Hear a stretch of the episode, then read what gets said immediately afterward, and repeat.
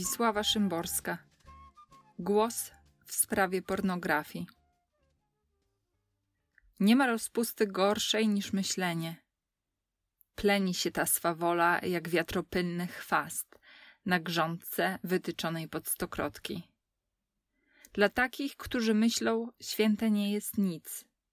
Zuchwałe nazywanie rzeczy po imieniu, rozwiązłe analizy, wszeteczne syntezy, pogoń za nagim faktem dzika i hulaszcza.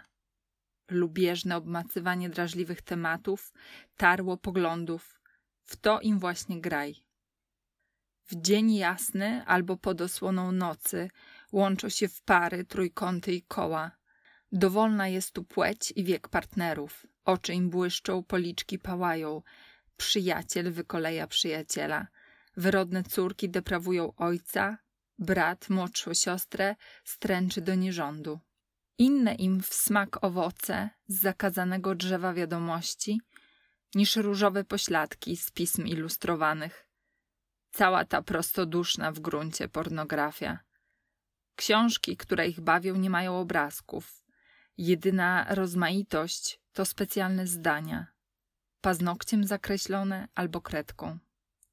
Zgroza w jakich pozycjach, z jak wyuzdaną prostotą, umysłowi udaje się zapłodnić umysł. Nie zna takich pozycji nawet Kamasutra. W czasie tych schadzek parzy się ledwie herbata. Ludzie siedzą na krzesłach, poruszają ustami. Nogę na nogę każdy sam sobie zakłada.